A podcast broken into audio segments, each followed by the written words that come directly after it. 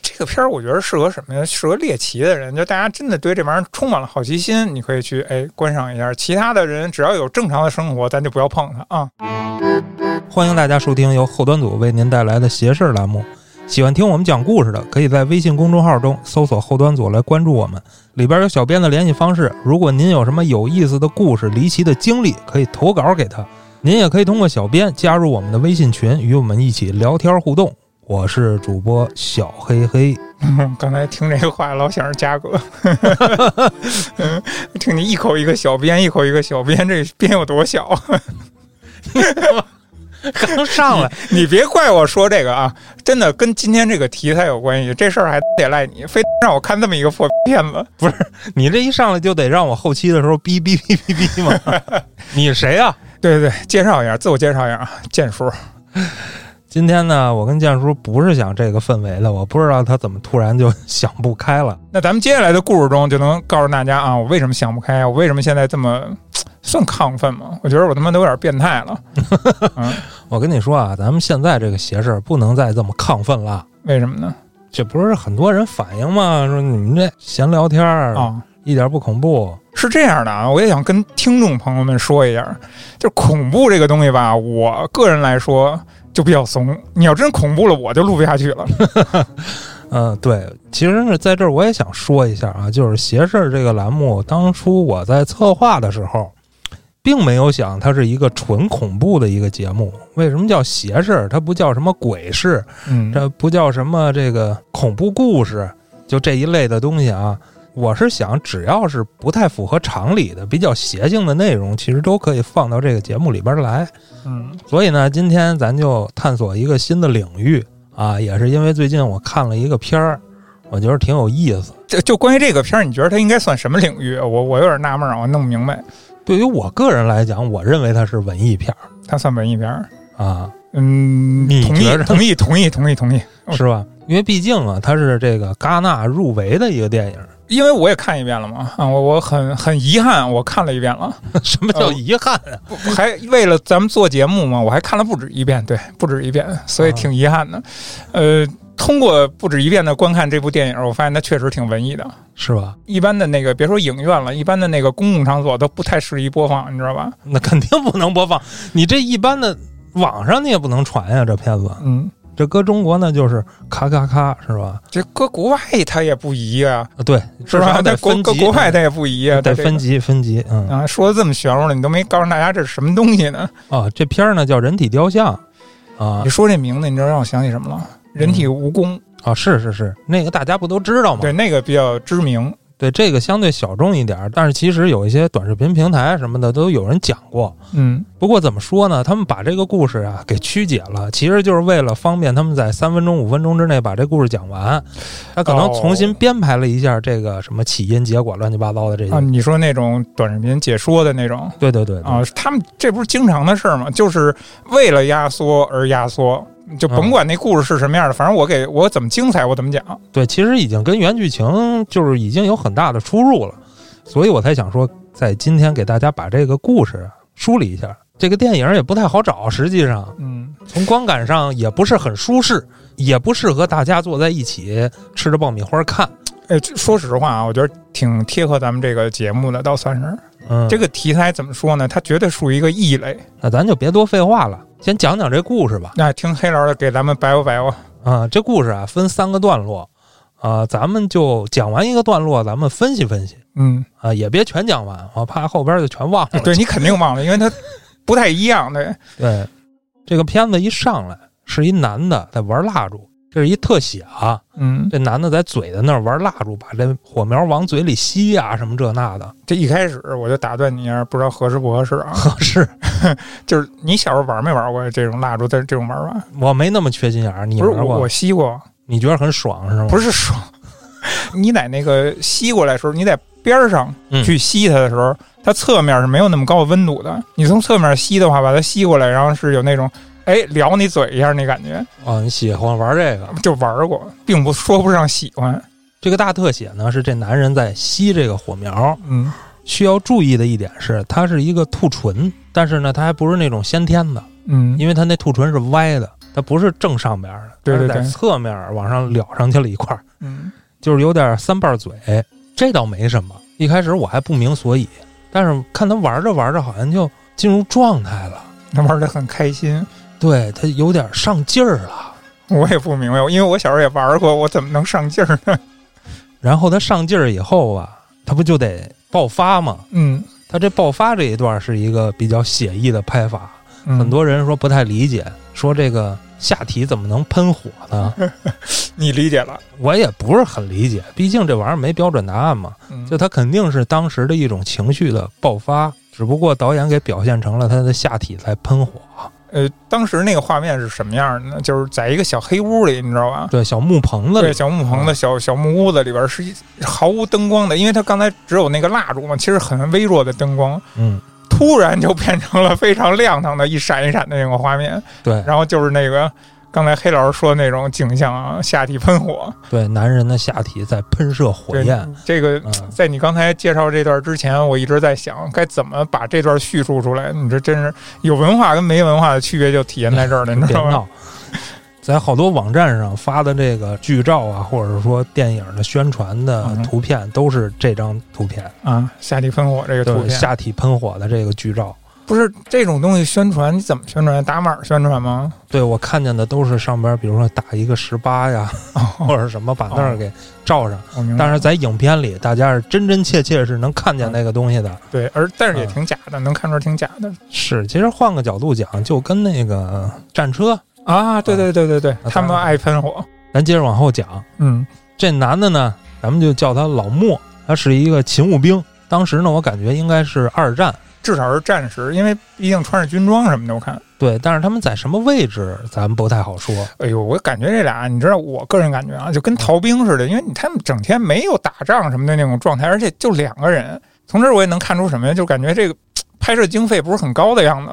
也不是，你看他们有晚宴的时候，还是很多客人来的。对对对，这老莫呢，第二天早上起来，他在这迷雾当中走啊走走走，走到一个已经冻住的一水池子旁边嗯，就没水槽，我看啊，，对，然后他把这个冰啪啪啪杵碎之后，嗯，第一件事儿洗他的下体，因为这两场戏连着啊，我就感觉有点那冰火两重天那个那个意思。哦黑还是黑老师懂，一看就是玩过。不是不是，这隔的时间有点长啊。嗯，你要真想冰火，他得当时喷完了你就看还是玩过吗？他正洗着呢，突然有一人叫他名字，他当时就立了，你知道吗？不是那个力啊，对大家懂的不是是下站边立立了，了，是整个人就立了，感觉特别的恐惧。而且敬了一个军礼。随后后边慢慢的就走过来了一人儿，这人儿呢就是中尉，说白了就是他的上司。对对对，然后这个中尉过来干嘛呢？数落他嗯，啊，让他背诵一遍他的日常工作，什么喂猪啊这那的，反正就是这些。最后特别嘱咐他不要偷窥，如果你偷窥，我就用枪把你的嘴打成三瓣儿。对，就在这儿，其实我还在想呢，他这个嘴不是已经三瓣了吗？对了，这就说明啥呀？他以前干过。嗯，这老莫呢，下体洗完之后，就开始给这个中尉的两个女儿准备洗澡水。这俩姑娘呢，先在屋里把衣服脱了，这会儿老莫才拎着热水进屋。我这儿我就觉得特奇怪，你说你姑娘，你为什么要先脱衣服呢？然后还找一屏风，还躲后边儿，你就不能等她倒完热水你再脱吗？你想啊，他那个盆挺大一盆吧，对，那么大一个木盆，他最后进去只是添了那一桶水。姑娘可能他们的想法中你是不该进来的，懂我意思吧？啊我没需要你添这桶水，是丫自己跑进去添去了。为什么要躲着她呢？是她突然造访，给他们吓得躲在一边去了但是呢，这老莫呢，表现出来的是我也看不上你们，啊！并没有说色眯眯的，哎，一边看着一边过去倒水。哎，我就干我的活儿。对，他也爱答不理。怎么说呢？反正我觉得就是这是他的工作，他得干。然后呢，他又故意的去打扰他们的那种感觉实际上他内心是啊，那肯定是有需求的，呃但是他那个欲望都喷了火了嘛。 对他表现出来的，就是说明他多拧巴。嗯现在这个状态，我又想色眯眯的看，但是我又不能表现出来。添完水出来就开始劈柴，劈柴的时候呢，这中尉也没事儿干，又在他旁边念叨。这中尉当多少沾点那个唐僧的那个那意思，对，其实这中尉他也不是什么好鸟儿，嗯，跟这个老莫聊的都是什么女人啊、下体啊，这这这些东西。这老莫呢，表现的就是我也没往心里去。嗯，但是这中尉说着说着就开始往远处溜达了。这会儿老莫那嗯心里的小算计就转起来了。嗯，不在监管之下了是吧？啊，对，一看你往远处溜达，立马扭头就趴窗户看这个俩女孩洗澡。嗯，这老莫看了会儿，还没看过瘾呢，就被一声喊叫给打断了。谁叫他呢？是中尉的媳妇儿，应该是比较肥硕。这会儿就喊中尉：“饭好啦，吃饭啦基本上到这儿就是在这个第一个故事里边的固定人物就全登场了。！”对，中尉的太太、中尉老莫，还有两个小女孩儿嗯，啊，不是小女孩儿啊，也就二十岁左右吧。十几二十岁那对对对那个对样子，对外国人的年龄你别猜，我跟你说，嗯，是，一般都比较显大。对，啊，这个中尉他老婆不是叫他们吃饭吗？中尉走了以后，这老莫就来到了女孩洗澡的这间屋子，这个浴盆就摆在这间屋子的中央。老莫俯下身，把头探进了浴盆里，开始龌龊起来了。开始舔这个洗澡水，也不知道是舔是喝啊。嗯就在他俯下去的这一刻，整个镜头就开始翻转了，或者说整个场景开始翻转。怎么理解这个翻转呢？就是说地翻起来了，，就正反面的感觉，对对吧？啊？后边这个镜头，很多人都说很精彩，就是它代表了在这个小小的浴缸的这个空间当中，时间的流逝。这个地板带着浴缸翻转了很多次，依次呢会在这浴缸里出现很多东西，嗯，这些东西是有一定的寓意的，但是具体是什么，导演没说，咱也不好说。嗯我只是说说出来，大家体会一下啊。第一个出现的呢是这个中尉泡澡的老婆，就是特别肥胖的那个女人，嗯叫他们吃饭那个，对，叫他们吃饭那个。然后呢是睡在浴缸里的老莫，就是这个浴缸好像平时是摆在他那个小破屋里的，就是有用的时候才会被拉到各个地方去。之后是躺在浴缸里的一个死去的军人，这个我是没太明白。因为对，这就更看不明白了。因为这前后所有的内容后边都有，唯独这个军人是谁我们不知道嗯，啊。然后旁边站着一个牧师，就感觉是拿这个浴缸当棺材用了。然后是新生儿，这个新生儿在后边咱们就能看见，就是这浴缸还用来接生。随后在这个浴缸里出现的依次有洗衣服的女孩儿，一头被拆散了的码放整齐的猪，还有两个洗澡的女人。怎么说呢？就是这个浴缸承载的功能太多了，这人出生入死的都在使用这个浴缸。嗯，但是这浴缸啊，又让我想起了这片子的另外一个标题。嗯，这片子另外一个标题叫《追求不朽的人》，这两个标题都贴“人体雕像”和“追求不朽的人嗯，”。这片子的结尾都压上了，那你这个追求不朽的人跟这个怎么怎么贴呢？就是这个浴缸，因为最后有很重要的一句话嘛。对于不同的人而言，他们所认为重要的事儿也不同。对于有些人来说是空间，而对于另一些人来说是时间。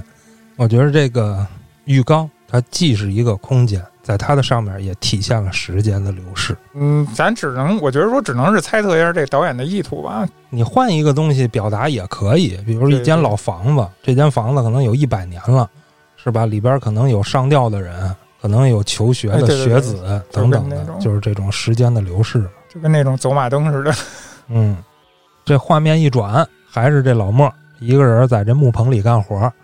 咱们简单说一下这木棚啊，它有点像猪圈，嗯，就是说它里边确实也住着猪，好像。哎呦，说到猪，我就想说一下，你你发现没有？就是这个欧洲他们养那个猪啊，跟他们不一样， 对他们毛多，哦，一开始我以为是羊呢，你不是一部作品了，好多部作品其实都是这样的，就是说明他们欧洲的这个猪的品种可能真的不一样。品种问题，对咱这个我没细研究啊。哎，不不不，就跟那个俄罗斯人什么的，这些东欧这些种族又高大，然后体毛又重，跟这些可能都有关系，你知道 吧？就就是是说，这。只要那边东西毛多多是吧？对呀、你就是地域性的生长环境不同嘛。不要瞎说啊，不是真的呀，你看那个汉尼拔，嗯，对吧？吧？那里养的猪，这事儿还得问嘉哥，嘉哥懂猪哦，畜牧，哎，对对对对对他们有兽系。对，嗯嘉哥也有胸毛，主要，然后这木屋就是特别破，基本就是木板子搭的。嗯这老莫呢，就在这木棚里边干活，他就听着外边这两个姑娘在那儿嬉闹。啊，对对对，这段想起来了，哇，啊这段成就一个经典，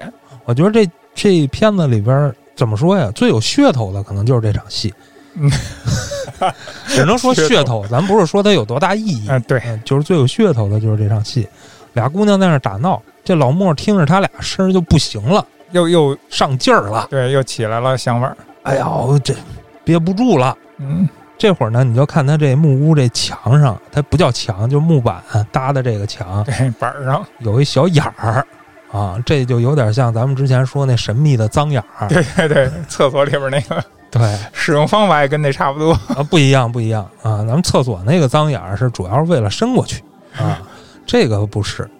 这老莫呢，就往这脏眼儿上面抹猪油，应该是猪油 嗯，啊，围着这脏眼儿抹了一圈猪油，然后垫了一层布，对，毕竟你不能让那个木头刮肉是吧？对对对，然后他就把这个下体放进了这个脏眼儿，眼睛呢又透过上边木板的缝隙看着这俩姑娘，就这么一边看着一边呃，做着那种机械运动是吧？对对活塞运动。对做着运动。他坐着坐着，你想啊，他在屋里是吧？嗯，他通过这个脏眼儿看他下体不就到屋外去了吗？对对对，姑娘离得远，自然是看不见。嗯，但有东西看见了，就是他们养的鸡啊。这鸡觉得这东西很新鲜，不是不是，它主要一动一动的，你知道吧？对，非常的诱鸡，非常像个虫 子。对，嘚儿嘚儿嘚儿过去，叭就多了一口啊。然后这场戏就在惨叫当中对，结一束了声。惨叫。哎，我真的，我说实话，我看到这儿的时候，我整个人是木的。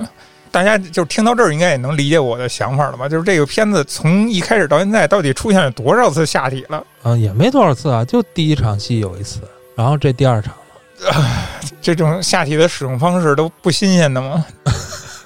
不是他能这么赤裸裸拍出来，就没打算给多数人看。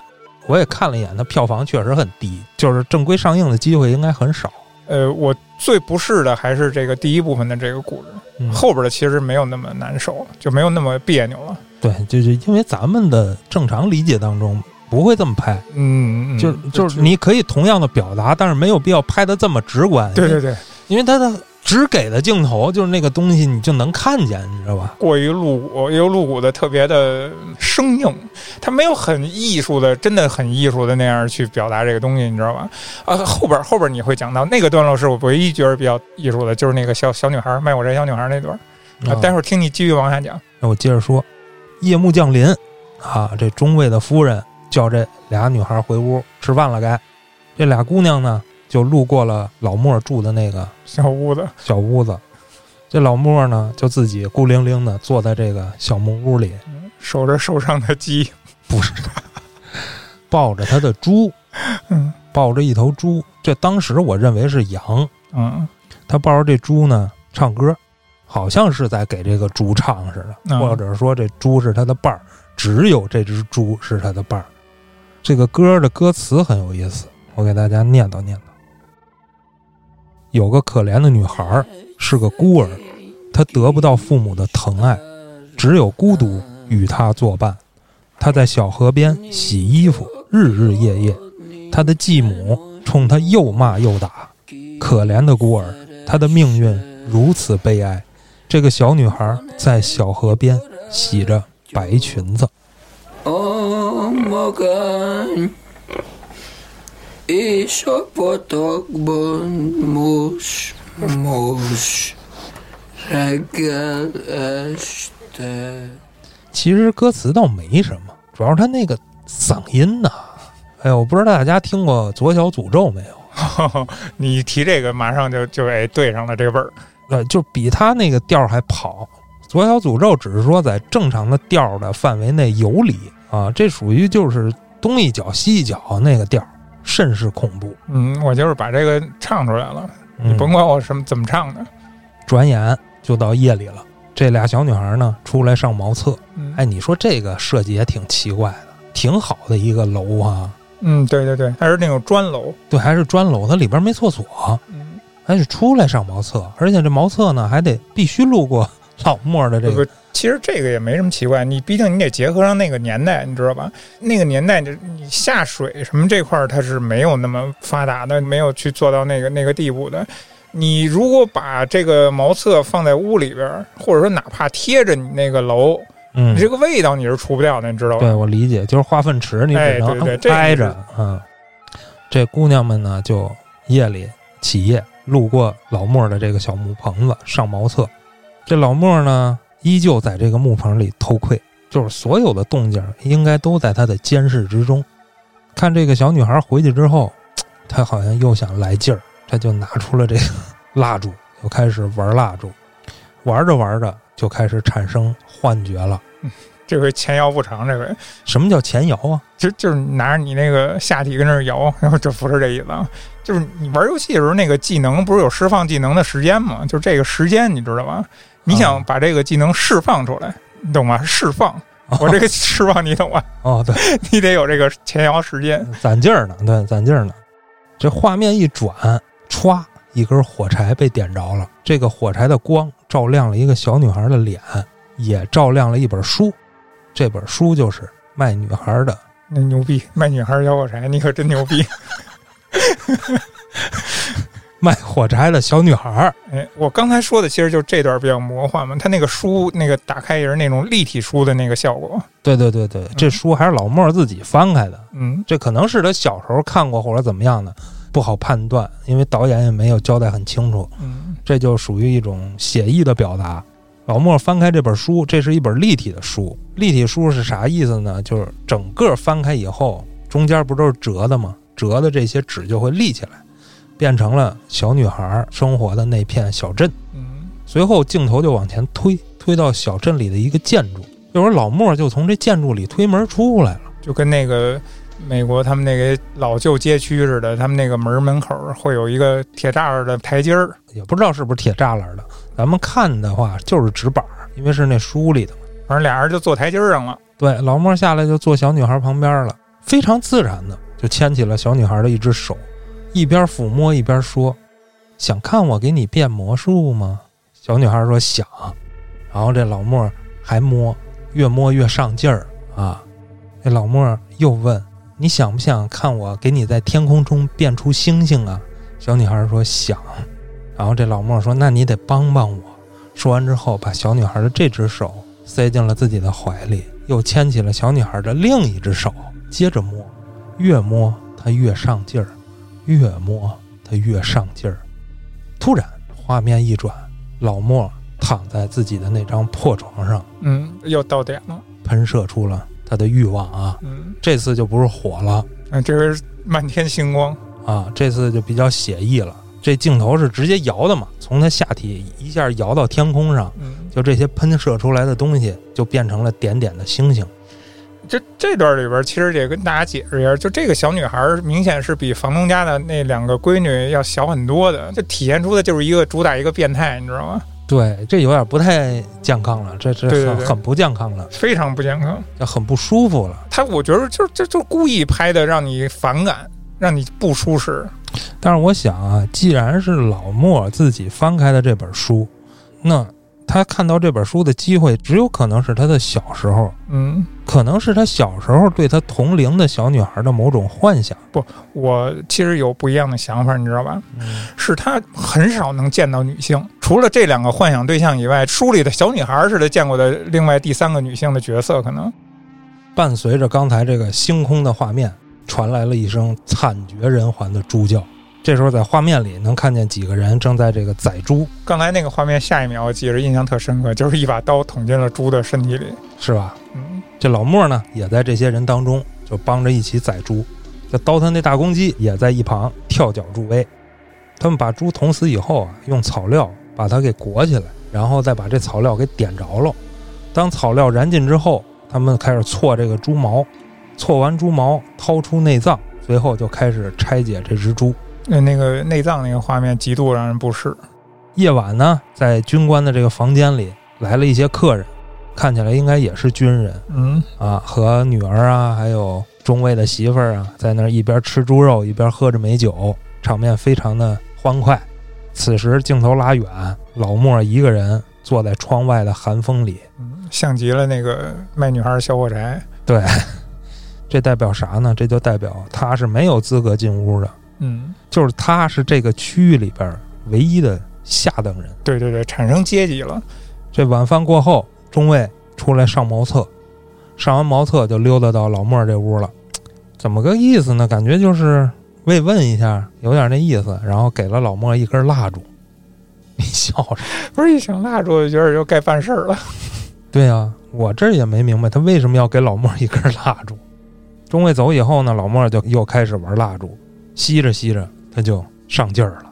你发现没有？就是说他每次上劲儿，好像都能产生一些幻觉。嗯，从喷火到这个满天星，这次又会有一些不一样。给我感觉他本身就是一精神病患者。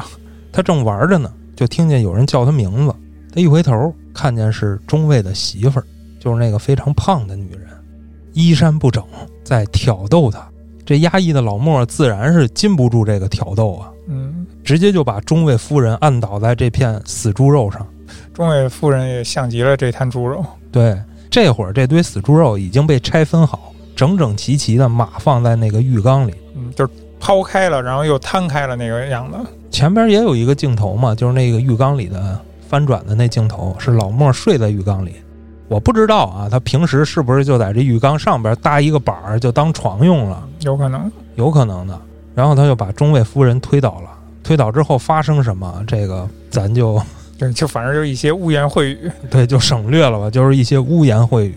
然后在他运动的过程当中啊，眼前的这个中尉夫人的脸一闪一闪的就变成了中尉女儿的脸。嗯，就是他在幻想这是中尉的女儿，所以说在他的心里有欲望需要发泄，但是需要发泄的目标实际上还是中尉的女儿。嗯毕竟中尉的夫人实在是有点儿，你懂 吗？对，这会儿中尉的女儿跟他一边运动一边说：“咱们一起学猪叫吧。”然后俩人就学起了猪吠，在这个呃啊哼哈的这个猪吠当中，老莫释放了。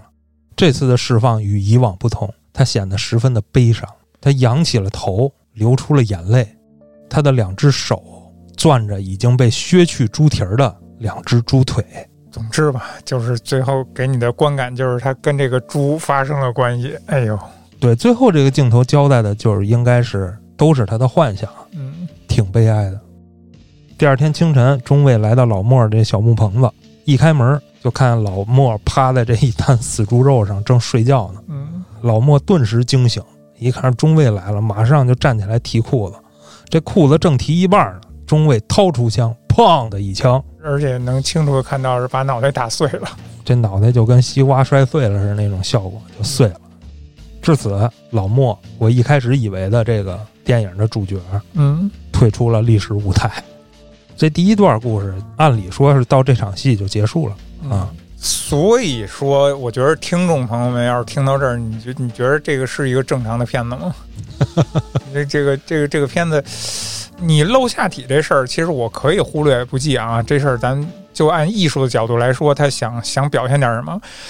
但是他这个从剧情的这上发展，他干的这些事儿也挺诡异的吧？你也感觉就是为了恶心人而而去的。我觉得建叔你不太能接受的，还是导演用的这个视角，就是把这一个不太正常人的主视角作为了主线。嗯平时咱们看的电影的男一号或者说主角，是个正常人是吧？对，，要么是正常人，要么就是有不正常的人都是在他身边儿，你是这意思吧？或者说正派的角色，或者说按咱们讲叫立得住，嗯，这明显这个主角是立不住的。那咱简单先说一下这历史背景啊，这个电影是匈牙利电影，导演呢也是匈牙利人，讲的也是匈牙利的事儿。但是这个片子里并没提是什么地方啊，它就是一个啊感觉一偏远山区一个地方的。但是第二段故事里明确了他们是匈牙利人，嗯所以当时看衣服，我觉得像是二战啊，不像是一战。嗯甭管一战二战吧，这匈牙利都不是特别积极的一个状态。我觉得从他们这个军人的这种情绪上也能看出来。从这个电影的这个第一个小段落的故事里边，咱们我能看出来的啊，就唯一就是他们杀完猪晚上喝酒的时候，哎，说了那么一句为了胜利，然后咱们干个杯。其他地方跟战争没有半毛钱关系，真的。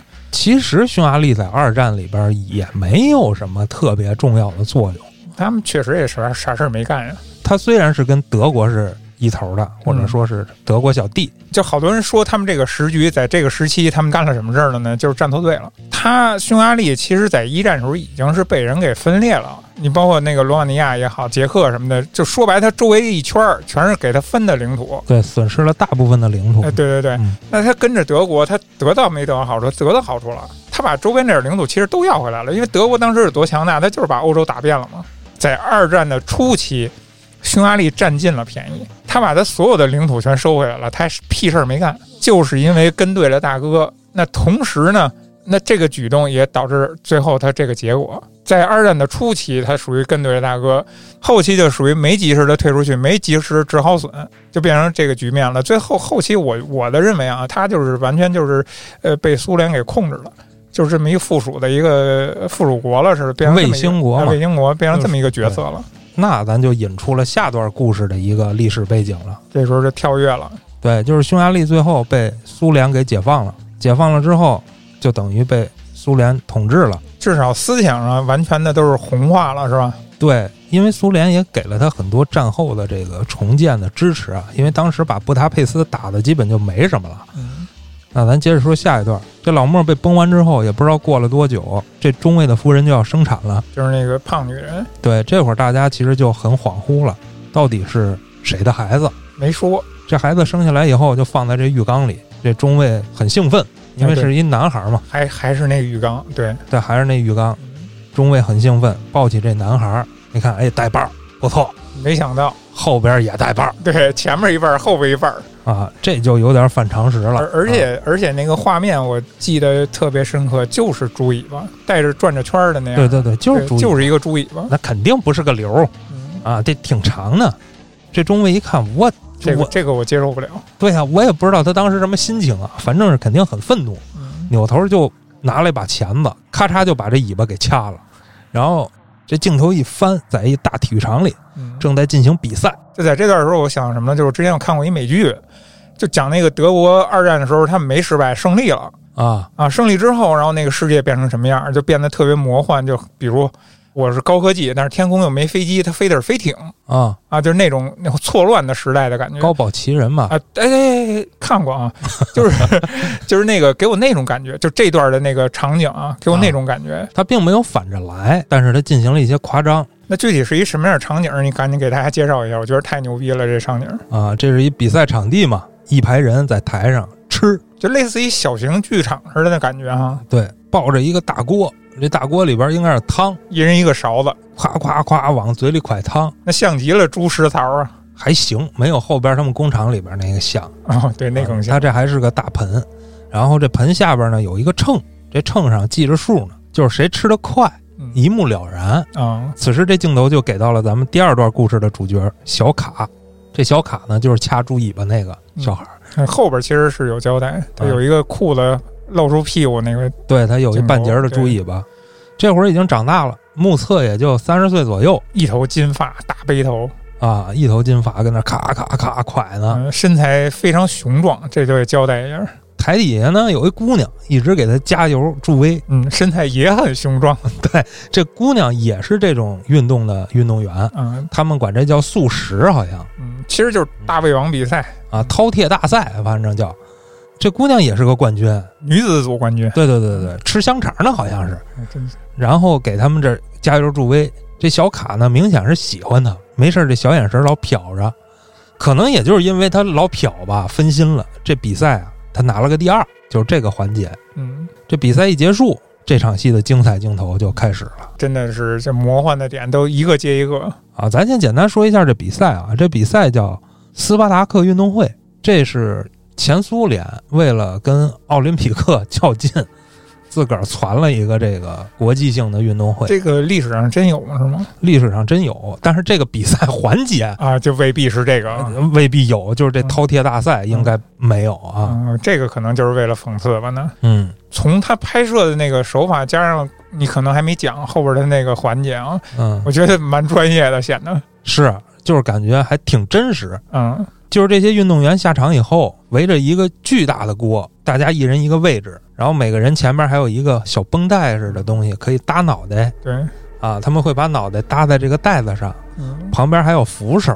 就是很科学，给你一个支撑。就好像真有这么回事儿似的。哎，手扶着这个扶手，脑袋搭在这绷带上，就开始呕吐，嗯啊！而且这兔子非常真实，它不像别的电影，就是嘴里就那一口，啊，对，我这一镜头，哎，吐出来就完了。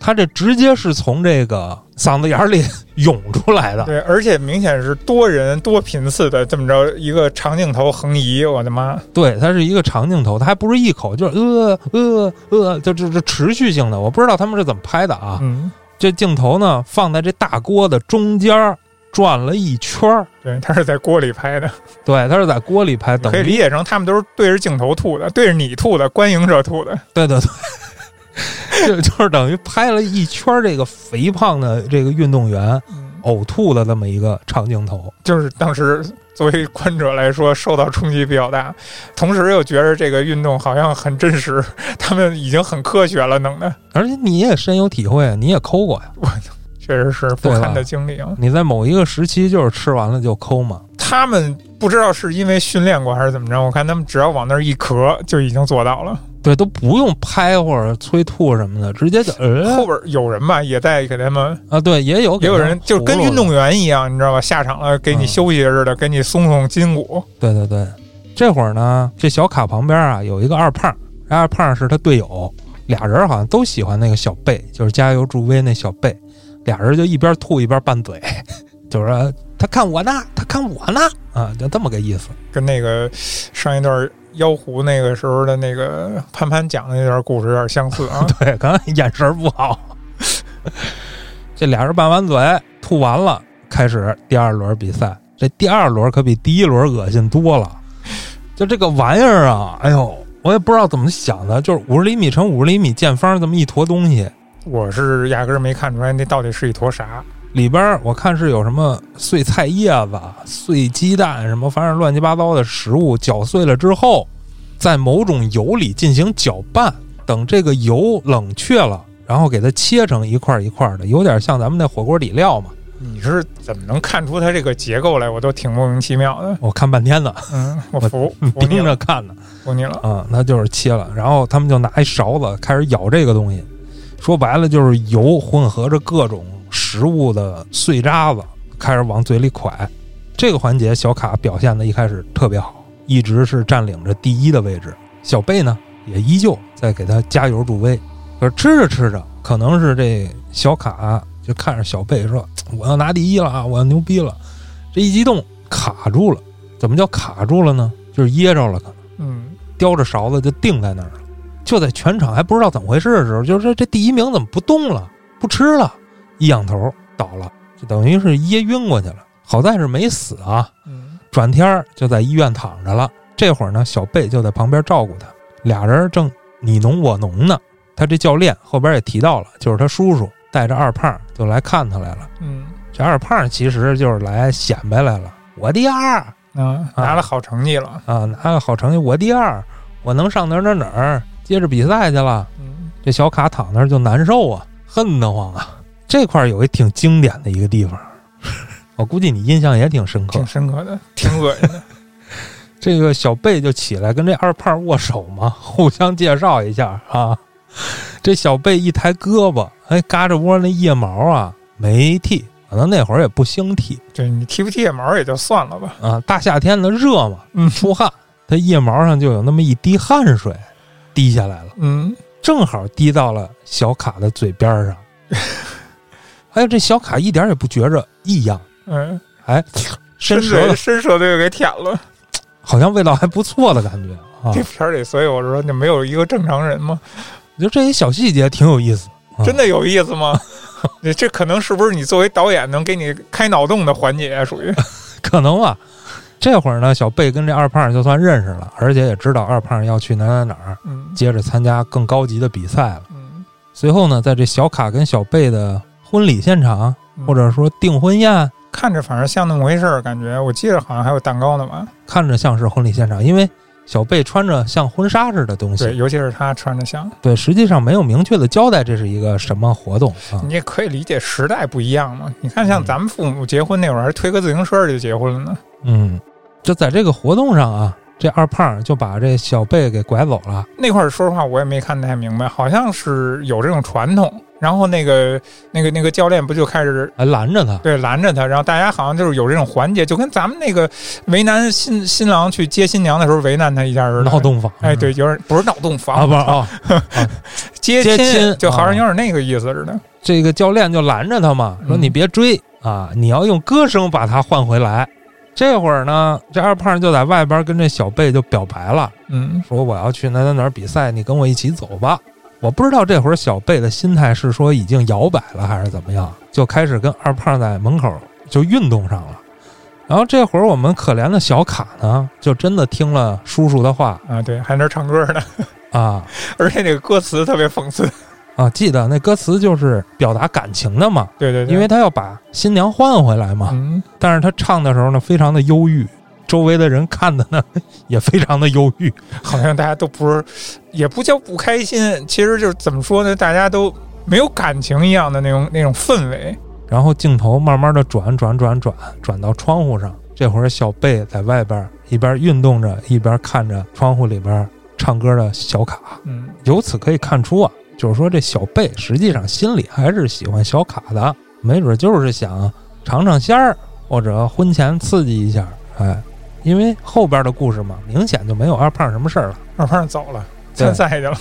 对，不，我觉得他可能唯一的区别就是他他确实有名次。但是二胖明显实力是不如小卡的。嗯，下边这场戏呢，就是好多解说都给说成了是小卡小时候他妈送他去工厂里边，嗯，其实有那个感觉，但是明显小卡的母亲是那个肥胖的嗯，中尉夫人、对，那个女的我怎么看都是这个，贵妇，不是那种特邋遢的那个形象，至少。对。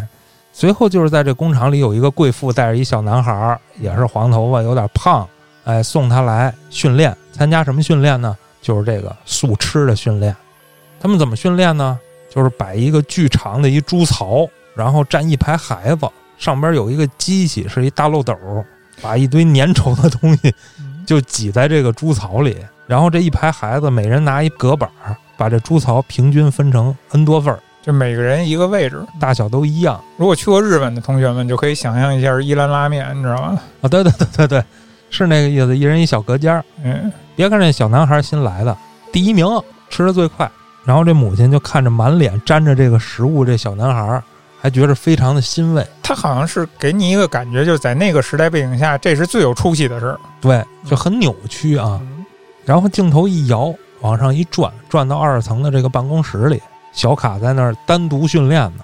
练完了之后开始吐啊，就标准流程。吐完之后呢，他就向他叔叔表示了愤怒。嗯这愤怒我总结了有两点，一点呢是二胖去参加比赛了啊，他牛逼了，我现在这儿还他妈得再训练，再等待下一次机会。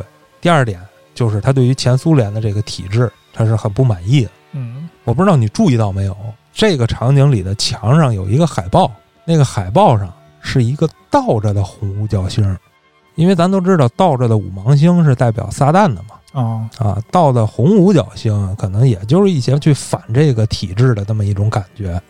这小卡发泄完就坐下了，坐下之后开始跟他叔叔，也就是他教练开始回忆，讲了一段小故事，嗯就是说他是怎么开始这个素食这条路的。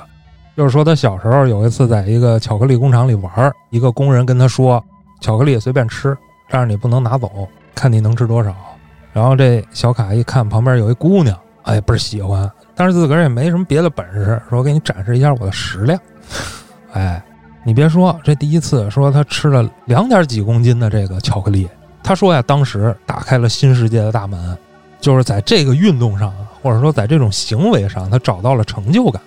四斤巧克力，你有概念吗？说实话，我有啊，你你小时候真的你你使劲的猛吃过巧克力？没。有，没有，没有，没有，不敢，因为谁都真的吃多了上火，对流鼻血啊呢。对对对对对，就是说这个呢。小时候我好像真的流过鼻血，我印象里，我现在记不太清楚了，但是我印象里好像我真的啊有因为吃这个流过鼻血，而且咱那会儿那巧克力都是大板儿的，伊利，好大一块儿，然后嗯，伊利，大大的一大块儿一大块儿的，然后他吃了这么多，等于就是挑战成功了呀。嗯一开始好像有一个赌注，说我挑战成功了，你得给我两百颗葡萄。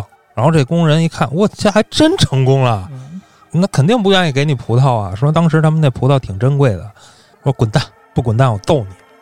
然后这小卡说：“叔叔，你当时跟我说不要搭理这帮 loser 啊，你要是说你能干这个，你就好好练，等你以后能赢得比赛，你想买什么吃你就买什么吃。”哎，从此小卡就走上了这条路了。故事讲完，叔叔站起来说：“我现在的态度跟我当时是一样的，你不要沮丧，继续好好训练。等以后咱们这个项目加入了奥运会，你就可以名扬天下了。”哎，以此来安慰这个小卡。很快啊，这小贝就有点这个怀孕的迹象，然后小卡就带她去医院检查去。果不其然，怀了，俩人都特高兴。但是这会儿医生说呀，说你得调走，对于怀孕的女性都要调到这蔬菜公司去。可是小贝呢是罐头加工厂的这个素食运动员，嗯，他们是有补贴的，这叫什么卡路里津贴呀，还是什么？就是你吃的多，不光不扣你钱，我还得奖励你啊。就跟发奖金似的呗。对，而且不光是有奖金，他还想保持他运动员的身份，嗯，他想继续比赛，所以呢就不能让单位知道她是怀孕了。这小卡呢就拿出一小信封贿赂医生，医生一看就明白怎么回事儿了，那我就别说你怀孕了呗，我给你写一别的，就问他俩是囊肿还是肌瘤。嗯这会儿俩人儿异口异声地说， 嗯，一个说囊肿，一个说肌瘤。对对对，由此可以看出，这俩人其实并不是特别协调。医生， 医生也没说啥，感觉就是囊肿也无所谓，肌瘤也无所谓，哗哗大笔一挥，哎，俩人就度假去了。他们度假这地方啊，一开始感觉我以为是海呢，嗯后来一想不对，匈牙利没海。对，但是他们有一湖特别有名，是这个中欧的第一大湖，叫巴拉顿湖，就看着跟海差不多。俩人就在这湖里又飘啊，又在这湖边儿又晒太阳啊，这那的，就感觉可浪漫了，全片儿过于正常的一段儿。最正常的一段儿了。 然后俩人就坐在傍晚的这个湖边的码头上，开始给孩子起名字，一人说一个，直到小卡说出了一个名字“小拉”的时候，啊，他当然他叫拉什么什么拉约什好像啊，咱讲话小拉的时候被打断了，他们俩听见那边游艇上有人叫他，他们就过去了。这游艇上这人跟他们说呀，说这船上有一的人物啊，听说了你们这两位优秀的运动员在这个湖边度假啊，想邀请你们上船一起 party。这俩人一听，那好事儿啊，但是有一条件啊，就是你们要表演一下你们这个素吃运动。小卡一想呢，表演呗，嗯是吧？这我吃了也是我吃了，这不吃亏是吧？俩人上船了，这一看，呵，吃啥呀？四十五公斤红鱼子，看那鱼子个儿特别大，都快赶上麦丽素了，我一大盆，说四十多公斤鱼子，让他们要在二十分钟之内吃完，说是为了纪念解放二十周年。但是这会儿啊，小贝是怀孕了呀，她不是那个竞赛的状态了，所以吃着吃着就觉得特难受。俩人呢就休息了一会儿，这小卡啊就说说要不咱别比了，孩子重要是吧？这小贝说不行啊，咱们要放弃了。那趟俄罗斯的旅行怎么办呢？也就是说，这个的人物承诺了他们要请他们去俄罗斯旅行，于是他们就坚持接着吃。但是在后边吃的这过程当中啊，小卡明显是非常照顾小贝的，不仅自己吃的多，还把小贝面前的往自己这边扒拉。对，还是有实力。对，最后肯定是成功了嘛。成功了以后，在这个晚宴上，的人物就开始讲话了。在这的人物讲话的时候，旁边是配翻译的，这很简单嘛，这肯定就不是匈牙利人，就是俄罗斯那边来的嘛。在中央来的。对对啊对，，咱们中央来的领导大人物啊。但是呢，领导讲啥了，这俩人是一点没听进去，因为小贝这会儿特难受，啊满脑袋汗啊，就是那眼上那妆都花了，嗯，没说两句话，啪一脑袋就扣盘子里了，晕过去了，晕过去送医院吧，送医院早产，咱们这个小拉，也就是第三段的这个主人公就诞生了。嗯，啊，早产之后呢，他在这一排的新生儿里啊，明显是最瘦的那个，对，早产嘛，一般都出来就是营养不太充足。对营养不充足。这会儿小卡就有点愤恨，但是呢又鼓励自己说没事，孩子嘛，咱养大了就好了啊。其实我觉得这块儿都是一些对第三个故事的铺垫了，就是咱可以聊一聊这第二段啊，这第二段就是 很明显的这个大跃进的那个感觉，没错儿，就有点那个花生比车大的那个阶段，那个、啊那个亩产几万斤那个，就对对对就跟那个劲儿的，就感觉我们非常的富饶啊，嗯吃，它是一种膨胀啊，早晚要破呀。因为咱们在第一段故事里边啊，这个普通人啊或者说底层的这个人，他既没有精神生活，也吃不饱饭。对，咱们在第二段明显是我们可以吃饱饭了，那我们甚至可以浪费饭了。但是精神上还是很匮乏的感觉。明显感觉就是把你的精神其实已经洗脑了。就是说禁锢在一个模式里了。对你，你这么想啊？你正常人的思维下，你是五花八门的，有人喜欢这个，有人喜欢那个，这是一个正常或者说常态的生活环境里边应该是这样的。那那他那个里边已经是全民所有人都认为这个能吃是最牛逼的，对吧？这个就是一个洗脑的一个特征。但是最后在这个游艇上的时候，嗯，在他们表演吃的时候，大家并没有说站脚助威，啊对，可能这些中央的人。好像是翻译吧，要不就是随行的工作人员，还是觉着恶心，嗯能看出他的面目表情。他可能有这方面的意思，就是说，实际上统治者、统治阶级那上层的这些人，他们是明白的，他们是故意要匈牙利这个国家变成这样的。想让底层信仰他们故意设计的东西，对我给你们嗯定一目标，你们就拿这个当一切，然后确实做到了。然后就进入了第三阶段的故事。这第三段的这个历史背景啊，就是东欧巨变之后了，应该是嗯，就是已经解体了，对，折腾完了，说白了，折腾完了。这会儿呢，匈牙利应该走的是一个资本主义国家的已一个经路偏线西了，方了，说白了，嗯折腾嘛，就觉得那边好呗，啊，闹成功了啊。这段一开始啊，挺有意思的。第一个镜头就是一鸽子屁股的大特写，嗯哼啊，噗就拉了一坨，啪砸地上了。镜头随着这坨鸽子屎摇起来，进入了一个店铺啊。这店铺里边是挂满了各种动物的皮呀、头啊。嗯，等就是等标本，镜头一直往里推，推到里屋这个操作间，一个瘦弱的男人正在处理一只熊的标本。很快，咱们主角小拉，因为之前不起好名了吗？小拉嘛，下班了，锁门，关窗户。这会儿呢，你能看到这个门头，就是小拉动物标本什对，么玩以意儿。人名字命名的一个店铺，关了门之后，这小拉就上超市买东西去了。这超市一看就很现代啦，对，这小拉搬了好几箱的这个人造黄油，还搬了好多这个他们管这叫冠军条。啊，我觉着啊，咱不知道具体是啥，应该就类似士力架那种东西。嗯，然后他结账的时候啊，拿了一个棒棒糖送给了这个女收银员。从他这表情上能看出来，他其实是暗恋这个女收银员。对他这个故事从开始，其实这个主角啊，就是这瘦瘦的这个小拉，他就面无表情、死气沉沉，就一副这种半死不活这样子。直到见到这女收银员，其实他那表情才出现变化。包括之后，就整个这第三段，他只有见女收银员的时候，对是会笑的。然后这女收银员特别不爱搭理他，就说白了，对他是一点感觉都没有，嗯，就冷冷的就跟他说三万八千五百二十六。对，然后这小拉就拿出了钱包给他点钱，这钱包呢挺神，应该是某种鼠类的皮，对，就自己制作的那种，它有那小爪子吗？对，还翘着。看着好像是松鼠一类的鼠类。结完账，他又拉着东西去他爸住的地儿了。这会儿咱们这小卡还活着呢，只不过这造型有点瘆人，当时看这画面的时候，确实给我冲击不小。目测应该是上千斤得有了。他那个怎么说呢？就是胖到什么程度了呢？就是堆在那儿，对，对，用堆在那儿比较形象吧。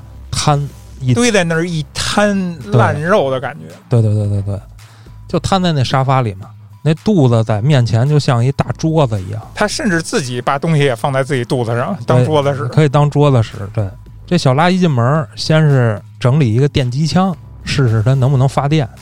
这个给你的感觉就是，这屋子里可能有一些危险的东西，对，要不我没必要准备这个。然后他走进屋，看到他瘫在地上、瘫在沙发里的父亲，那就应该叫镶在沙发 里。啊、也没什么对话，嗯扭头就奔对面一笼子去了。这笼子呢，还不是说咱们说的什么小笼子，半人高、一人高的，嗯它是顶天立地的那种铁栏杆儿，就跟监狱似的。对，就好像又另一间房一样。对，在他父亲的正对面。嗯，然后这笼子里边关了三只猫，它们是被小卡训练的猫。这小拉先是端着一大盆这个人造黄油，就倒在这猫盆里了。这猫盆也挺大的，咵一堆人造黄油就给这三只猫吃。嗯就在他打扫的时候，这小卡，也就是他爸，咱们叫老卡吧，这会儿嗯老卡就跟外边就碎碎念，就念叨：“哎，这猫多好啊，我多喜欢你们呀。”然后就挤兑这小拉啊，因为这小拉跟他们太不像了，他们都是又能吃又胖又健壮，这小拉瘦的真的跟个鸡崽子似的。然后这老卡就让小拉说：“你把那个猫放出来，让我玩会儿。”这小拉说：“不行，明令禁止。”打扫完，哐就把这个门给锁上了，然后就给他爸倒屎尿啊，因为他动不了嘛。说是沙发，我估计他沙发底下掏个洞，那里边直接就有一盆儿，对，底下一大盆啊，拉出来，哗给倒了。等于清理完猫又清理他爹这个。对，然后他爹就把电视打开看电视，这电视里边啊还是速吃比赛，但是明显是非常正规了，嗯对吧？感觉像是奥运会的比赛了。嗯，那意思已经是这个项目已经进入奥运会了。对，从他们俩对话当中能听出来，就是什么去不去美国呀，什么这那的。而且有一个小细节，就是里边的那个教练好像是他媳妇儿小贝，只不过他们俩没有明说都。嗯就是当老卡看到这个小贝的画面的时候，他叫了小拉一声，但是小拉没搭理他。但是老卡可能也觉着，就让你看了能怎么着？你娘离咱们而去了，是不是？现在人活得风风光光的，我还让你看个什么劲啊？我多没脸呀、我觉得是这意思，而且也没有明说那个就是小贝，但是我觉着是。小拉收拾完就走了，因为明显他跟他爸之间的关系非常不好，就是再多说两句可能就得干仗了那个劲儿的。这个可以理解，从那片子里就感觉明显是他爸在嫌弃他。然后第二天，小拉继续上班，弄一大猩猩，给大猩猩剥皮。这会儿呢，来了一客人，这客人呢一看就特别有钱啊，非常的 gentleman。呃，对，有那种贵族的气质。对，说我是朋友介绍的，说你这儿能做标本嗯，啊？小拉说是。你提这个朋友介绍的，就感觉不像好买卖。然后这小拉问他呀，是野生的还是家养的呀？嗯，然后这这客人回答比较微妙啊哈。对这客人说应该是家养的吧。嗯，啊，就拿出一纸袋儿，小纸袋儿，应该也就跟咱们平时买栗子那么大小那纸袋差不儿，多。就给他了。然后这小拉放下纸袋儿，就问他叫什么呀？客户说老雷啊，他记下来了，就走了。下班儿，小拉照常来到超市购物，然后结账，还是三万八千五百二十六。这说明啥呢？还是买了棒棒糖，嗯因为这价格跟上次是一毛不差。嗯是？吧？买完东西就到老卡那儿接着收拾去了。这老卡还跟那儿絮絮叨叨，絮絮叨叨。就在这小拉正跟那儿吭哧吭哧的擦这个监狱的地的时候，老卡一个冠军条就扔进了这个笼子里。他是想给这猫吃啊啊！但是这小拉一看，你这没剥皮儿呢，嗯，你怎么着也得把皮儿剥了吧？老卡说：“剥什么皮儿啊？我吃这玩意儿都不剥皮儿。”然后就拿着旁边那冠军条，嘚儿一个嘎嘣嘎嘣咽了，嘚儿一个嘎嘣嘎嘣咽了。还说凡是能吃的都能消化掉。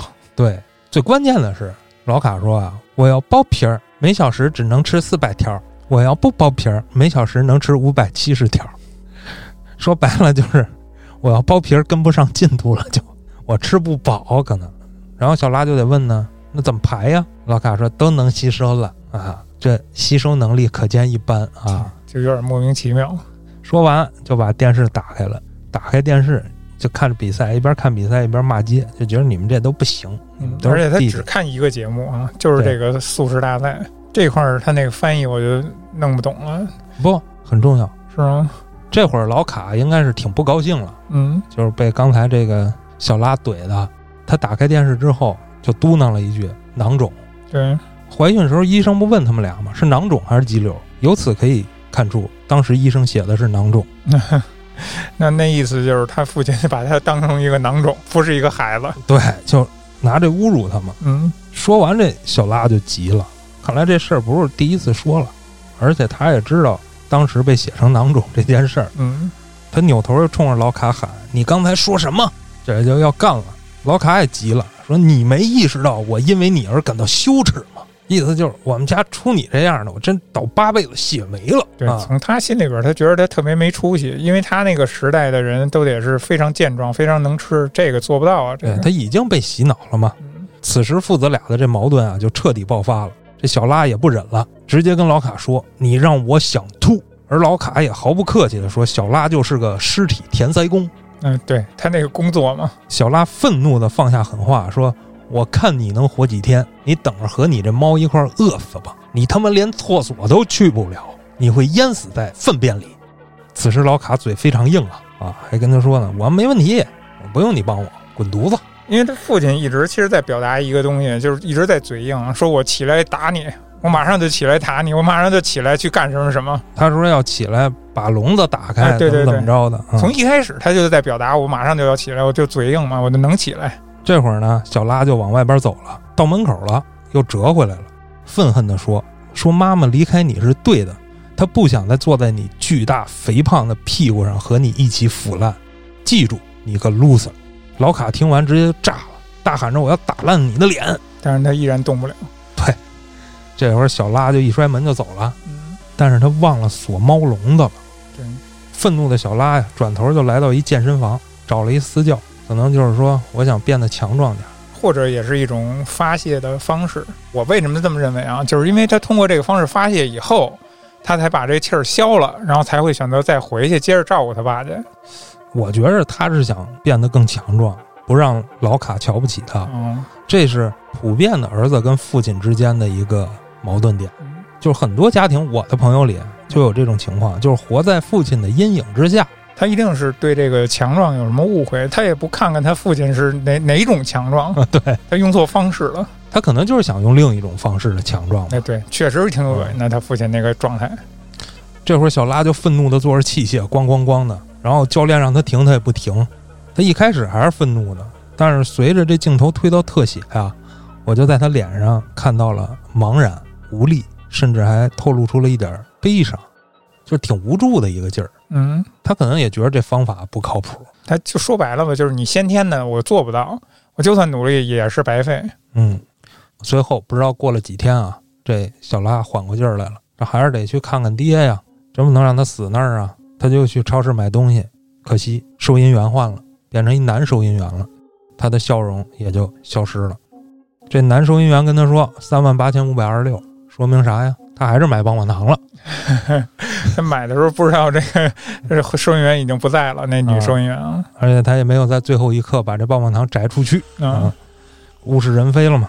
从这儿也隐约的能感觉出后边的剧情会有一些巨大的变革啊。嗯，这小拉就拉着这堆东西又来到他爸家，但是一进门就觉得气氛不太对，于是他就拿出了这电击枪，悄没声的就往这屋里走。进去之后又是一个经典场面，他爸还瘫在那儿，但是已经一动不动，也不再絮叨他，肚子上有一个大窟窿。流出了一地的，呃，不叫流出，应该是猫叨出去的，叨出去的很多肠子，直接就把猫带出来了，没悬念都没了。这能有什么悬念呀？ 这肯定是猫啊，因为刚才说没锁笼子嘛。对，啊，这肠子从肚子里拖到地上，一路拖到了猫笼子里边儿。小拉走进去以后，看见两只猫还跟那儿吃呢，嗯，他就有点生气，他说：“你们干嘛呢？”骂完之后，突然他又定住了，他好像想到了什么。我觉得此时他想到有两点啊，一点就是这老傻逼终于不絮叨我了，这是好事儿；第二点是那只橘猫去哪儿了？啊，当然，他想到第二点的可能性很大，这个在下一场戏就能看出来。对，下一场戏就是他带着满背的伤痕， 伤痕还不轻。对，在自己店铺的这个地下室是一个更大的操作间，在处理他爸的这个标本。对他把他爸给做成标本了，对，这会儿他爸早就已经掏空了，正在往里边揣这个，就是甘草，我觉得像对，就是某种填充尸体的这个嗯做标本用的这个东西。他一边填一边还跟他爸念叨说：“哦，爸爸，你看上去会很漂亮的。就到这儿，他才蜕变成为一个正常的变态了。”他觉得这是一件很伟大的作品。再往后，这剧情就进入高潮了，或者说进入主题了。对他，但是不是只给的？从咱们来看来说是，呃，先是让你没太明白的，对吧？对没表现得太直白的，先是给了一个大全景儿，嗯，就是填完他爸之后，他把自己固定在一个机器上。对，这大全景或者说大远景完了之后，就是一系列的特写镜头。你说是机器，明显能看出来这个机器很粗糙，它并不是那种呃非常现代化的那种设备。有点《电锯惊魂》里边那种，哎，对对对，人工制造的对一比些较复古的那种对啊结构。这些特写镜头里边，先是注射药物，对啊，应该是麻药，因为他要给自己开刀，然后就是拉开皮肉，尤其是这个肥肉啊、肌肉啊这些组一织层一层的嘛，得切，对，然后掏出五脏啊，甚至还有一些止血的动作。嗯然后伴随的都是一些机器运作的画面。对，这些机器就是维持它生命的，对你甭管是血液循环还是心脏跳动的，这些啊没了，它就没法进行手术了呀。对，呼吸机。说白了，他把内脏掏出去了，又用外部的机器来维持它的这个对生命的运暂转时的生命运作，对对对，他就用这种方法慢慢把自己掏空了。掏完之后，他自己给自己缝上，主要就是胸口这一大条，哎，你说他有没有给自己塞上那个甘草？感觉应该是塞了，对吧只不过他给忽略了，因为最后他拍那个肚脐眼儿的时候，其实我觉得里边还是有点儿就是滋出来的，啊或者是吧？扎扎扎啦啦。我觉得有可能，有可能。 他缝完之后，他就看着他前面有一镜子，操作用的，就自己照自己嘛，确认一下没问题了。他那个镜子有点像那个车的反光镜，你记得吗？嗯，确认一下没问题了，就摁了一个按钮，这会儿儿一个刀片子就移到他脖子这儿了，意思好像就是比楞一下，嗯，哎，大概是这位置。然后这刀片子往反方向转了一圈儿，从后边儿给他脑袋给削掉了。在他这脑袋咕噜咕噜咕噜咕噜到地上以后，另一个机器又开始运作了，把他的右臂滋儿给削掉了。到这儿啊，就开始贴合这片儿的这名字了。然后呢，老雷就来了。这老雷是谁呢？就是那个前面那客人。找他订东西的那个，对，老雷一进来看这店里没人，没人就往里溜达，一边叫一边溜达，溜达到他这一楼的操作间的时候，就看见他那纸袋儿在那桌子上啊，他一看哟，这我东西，拿起来一瞅，做好了，已经放在纸袋儿里了，嗯，他拎出来了，这东西是个啥呢？是个婴儿的胚胎，对，他给做成了类似像琥珀一样的东西，一个水晶球，这胚胎在这个球里看得非常的清晰，所以可见这片儿里就没一个正常人。呃，老雷也不太正常，反正，然后他非常满意，瞬间就掏出钱来了，不差钱儿，对，不差钱，这好东西，准备放这儿，嗯，放这儿我觉得不对，我还是跟老板说一声，交到老板手里呗。以后没准还得找人做呢。对对对，然后就接着往里走，一边走一边叫人，走到最里边，他发现了这个地下室的通道，他下到地下以后，愣在当场，给你一个大受震撼的感觉的那种那种表情。就没有再交代具体的画面，在这块儿的时候，我在想，就他这个工作室地下这空间很莫名其妙，他该有这样的空间吗？还是咱不了解当时那个情况？像个防空洞，就是它可能不是民用的，只不过被他私占了。对对对对对，就像像个军用的设施似的，就跟随后就是这个电影的最后一场戏了，啊也是开头的一场戏，其实，对，开头有这个话外音，嗯，但是咱开头要讲这话外音，其实就特别莫名其妙。对，所以就没必要说那段话外音。最后这场戏就是在一个非常后现代的一个美术馆里，老雷在台上正在演讲，介绍他是怎么发现这两件艺术品的。嗯，台下是一群穿着这个白色衣服的，看着像是上流社会的人。这两件展品就是老卡和小拉。老卡依然还是瘫坐在那儿的这个姿势，嗯肚子上的大窟窿堵了三只猫。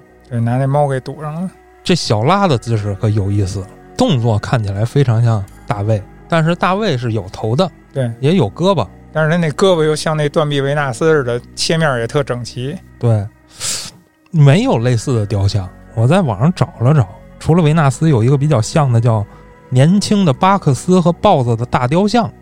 这巴克斯应该是个神，然后他脚底下踩着一个豹，他是没有头的嗯，啊，明显的右臂也没有，左臂应该也不全，那我觉得他可能就是效仿这个，不好说，因为这巴克斯还拎着一个斗篷。但是至少他这个动作是照着这个雕像的这种风格来来塑造的，明显对感觉到，他追求的是啥呀？雕像。咱们刚才提到，有些雕像都是公元前的，它是一种永恒的象征。对啊，所以他在追求一种永恒。然后这小拉的雕像就是本片的最后一个镜头，嗯，缓慢的推进、推进、推进、推进，一直推到小拉的肚脐眼肚儿脐里眼，儿， 对，然后变黑，你就是在这儿能看他滋着毛的吧？嗯也不知道是体毛还是那个里边填的东西分。不太清楚，反正比较茂盛。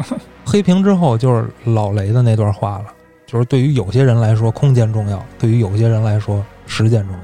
到这儿这故事就算完了，对吧？对，整体这故事看完了以后，分这个三段儿，我觉得更像是人生的三个阶段也。我人生的初期，你什么都做不了，我无法选择我想要什么呃，对对，我我什么都无法控制，嗯，我只能由着欲望，然后听从安排。然后他那个场景其实也是最简单的，我觉得人物最少，场景最单一的，在那个环境下。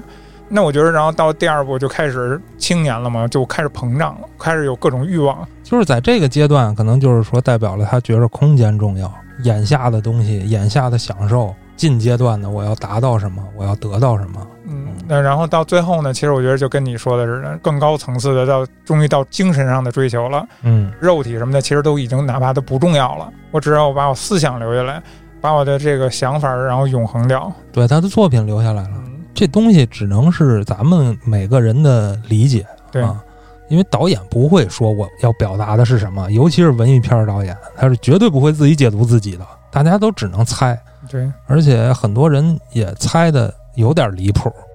还有一有意思的就是片尾曲，这乐队名儿啊，好像叫 Hollywood，就是好莱坞的英文，后边又加了俩 O，跟我理解的那个巫毒、那个巫术、那个巫毒是是一码事儿吗？应该不是一码事儿、啊。